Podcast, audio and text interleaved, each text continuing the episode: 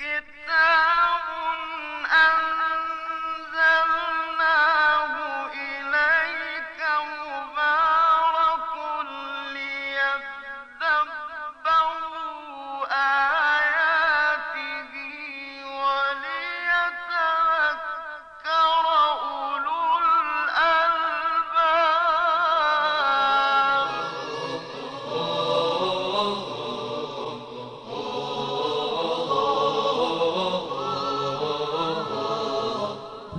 محضر قرآن.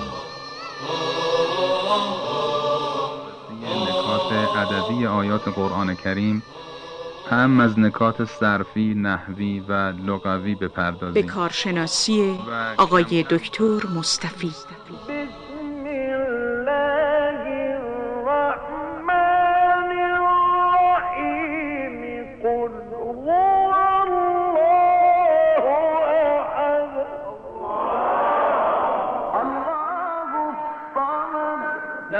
يلد ولم يولد.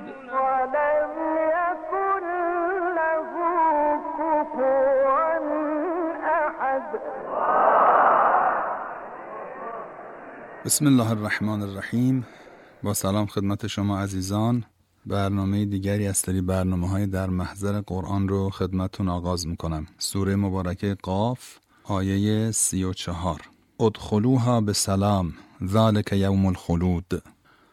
ادخلوها وارد آن بشوید. به سلامن با در اینجا به معنای معه هست یعنی همراه با سلام. سلام در زبان عربی به معنی امنیت و سلامتی و دوری از آفاته ادخلوها به سلام یعنی ادخل الجنت همراه با امنیت آرامش دوری از آفات و بدیها و بلایا. من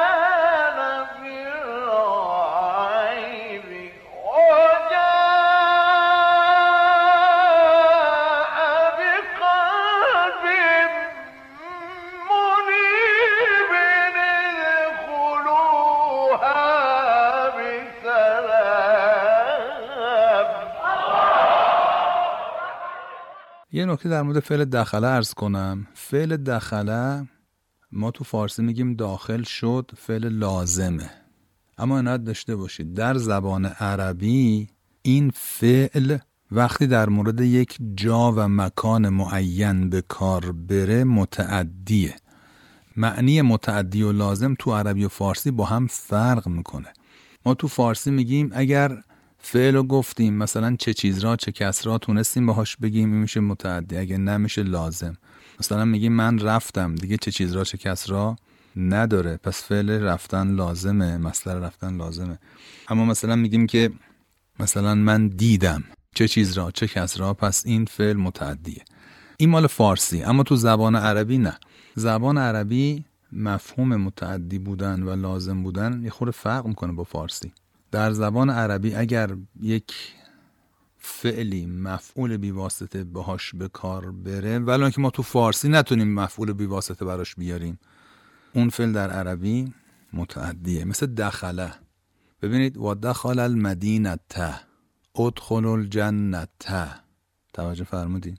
مثلا یا ایتها النفس المطمئنه ارجع الى ربك راضیه مرضیه فادخلی فی عبادی وادخلی جنتی ببینید ارز کردم اگه جا و مکان باشه فی نمی‌گیره در اینجا میشه متعدی. اما اگر جا و مکان نباشه مثلا در زمره این افراد وارد شو اونجا با فی میاد. فدخلی فی عبادی. اینجا لازمه یعنی مفعول نمی‌گیره.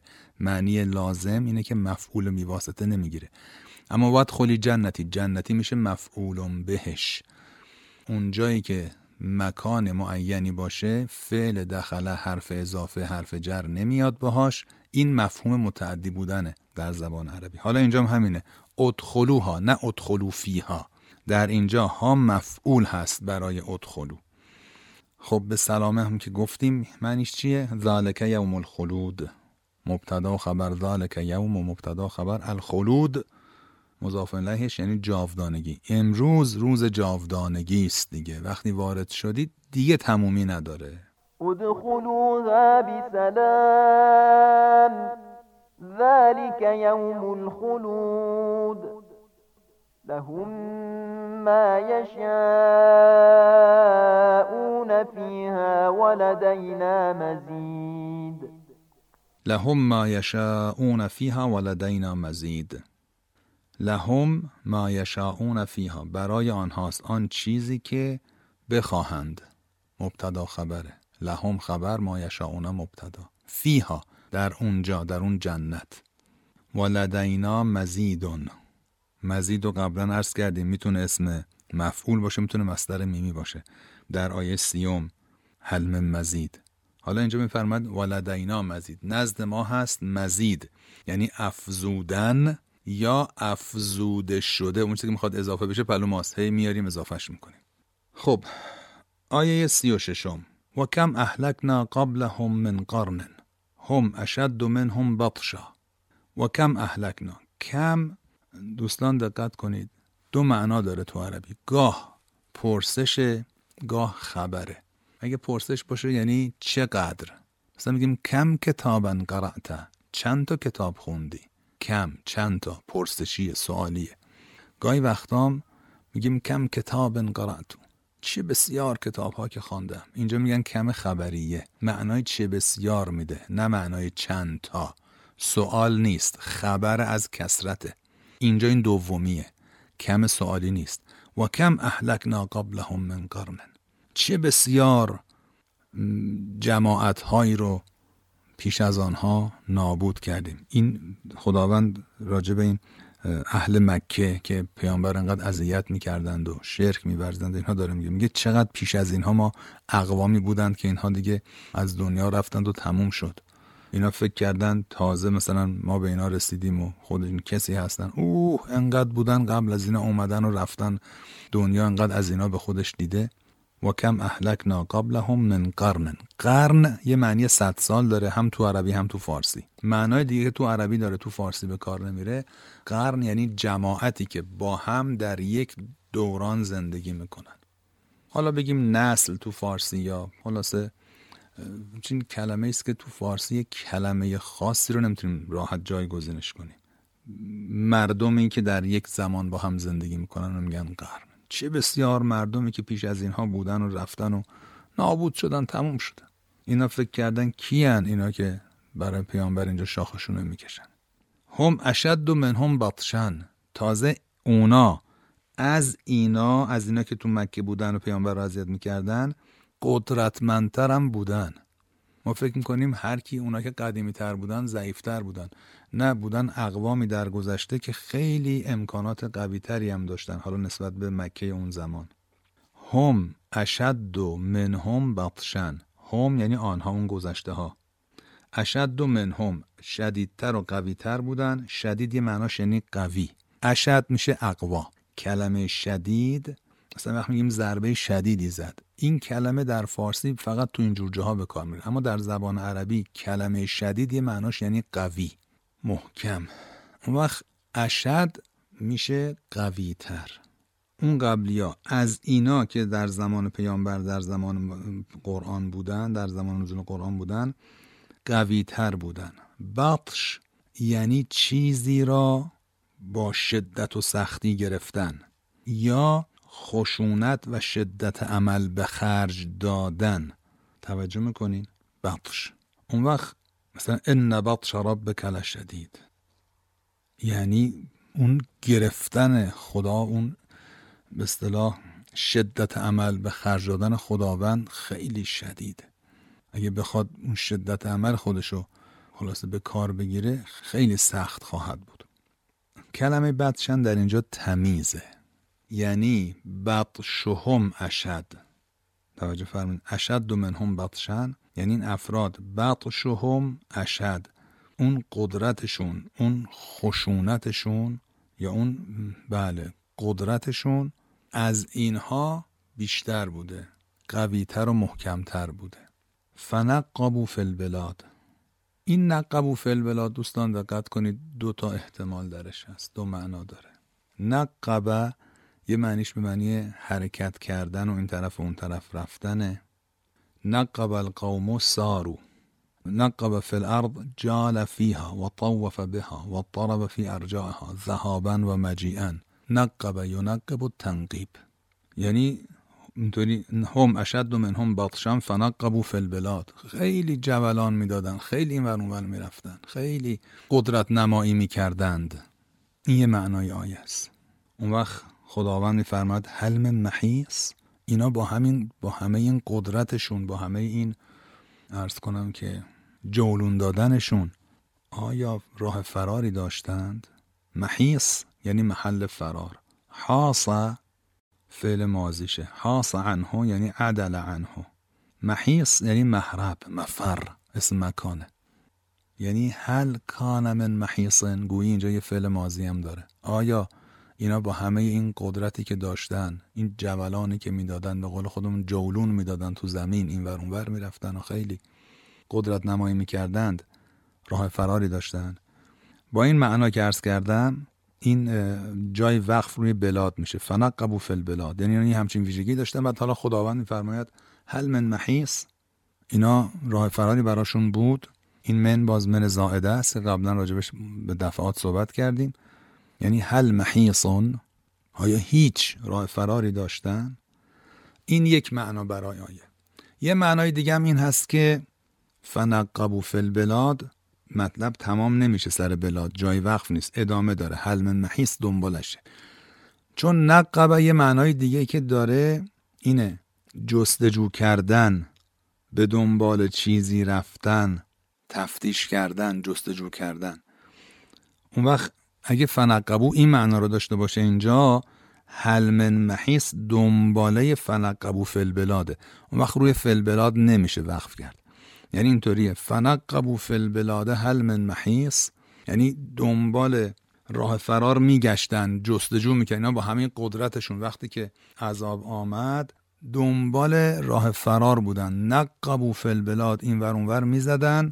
که هل من محیص آیا راه فراری پیدا می‌کنند از نظر نحوی هر دو در این آیه قابل انتباق هست. از نظر قواعد و از نظر معنای کلمات. ولی به نظر میاد اون قول اول صحیح داره چون وقتی که عذاب میاد دیگه فرصت گشتن کسی نداره که. پس از جهت قواعد از جهت معانی کلمات هر دو احتمال به این آیه می‌خوره. این آیه تاب و توان هر دو معنا رو داره. اما به نظر میاد بهترین باشه که فنق قبول به معنای همون جولون دادن و حرکت کردن. نقب القوم و سارو این ور اونور رفت. اون وقت جای وقفش هم بلاد میشه. من محیص کلام خداست. یا حالا اینا اینجوری بودن. آیا راه فراری بود؟ در واقع معنا ماضی هم هست. یعنی هل کان من محیص؟ و کم قبلهم من قوم هم أشد منهم بطشا فنقوا في البلاد هل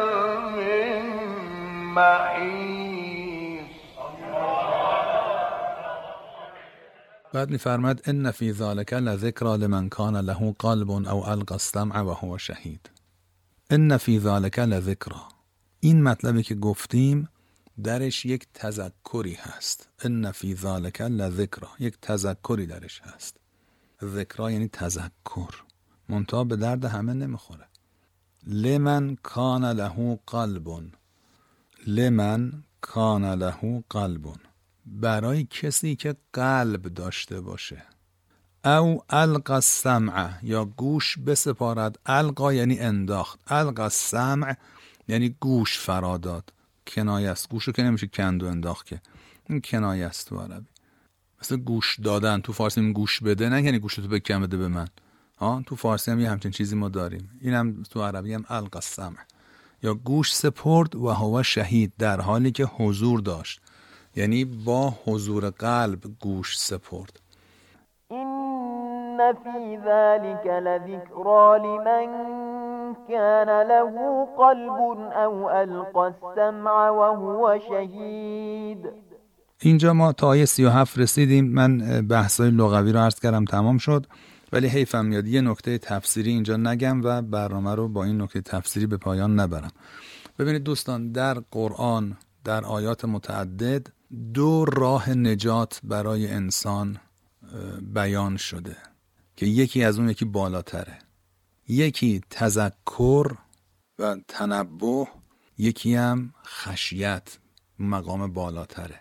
مثلا ببینید در سوره ملک میفرماید و قالوا لو كنا نسمع او نعقل ما كنا فی اصحاب السعیر. اگه میشنیدیم یا نعقل میفهمیدیم ما کنا فی اصحاب السعیر این نعقل همین من کان له قلبه.